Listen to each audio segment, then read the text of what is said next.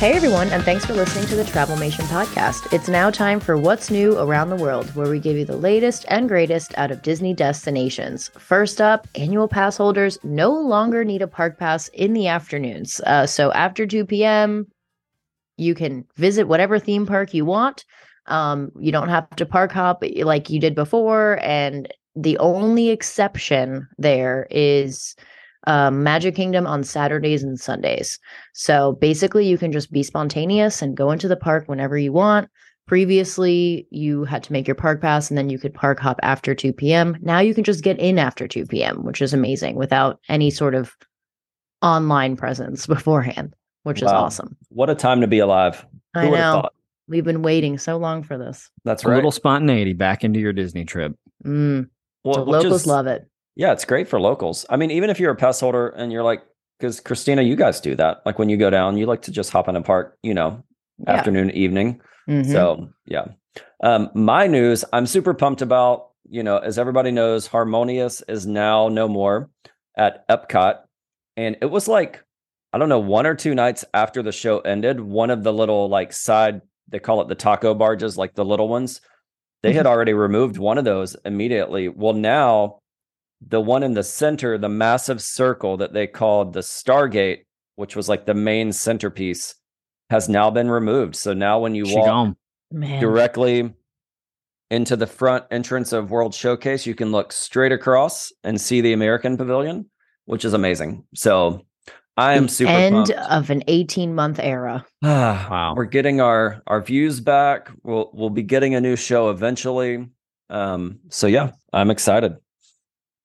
That's awesome. Awesome. Yeah. What do you got for us? So on brand, I've got some rumors, and this time it's not from WDW News Today. This is from Mickey Views.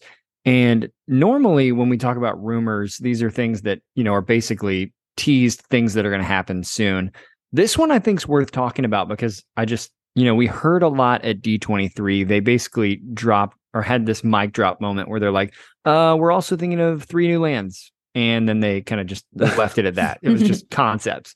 But this, the reason I'm talking about this rumor is Mickey Views Braden over there. He mentioned, and this is the first time I've heard this make sense. And so that's why I think it's worth sharing with everybody. But basically, the rumor is that behind Big Thunder Mountain, this is where they're kind of thinking that's where there's room for expansion in Magic Kingdom.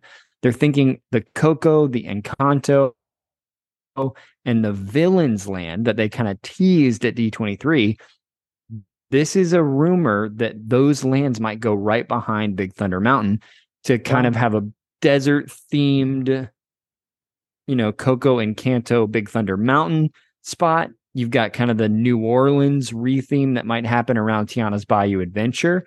And then this I actually think could make a lot of sense.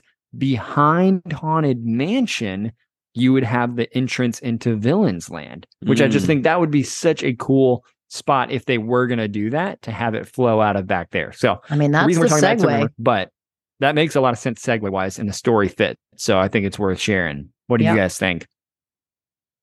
I'm here for it. They need it. I mean, come on. You know, Universal is rocking and rolling. We've got, mm-hmm. you know, Epic Universe on the way. The Mario movie is making billions of dollars. So, like, I do think Disney needs to make some big moves. So, if they want to expand Magic Kingdom, I think it's highly needed. Agreed. Agreed.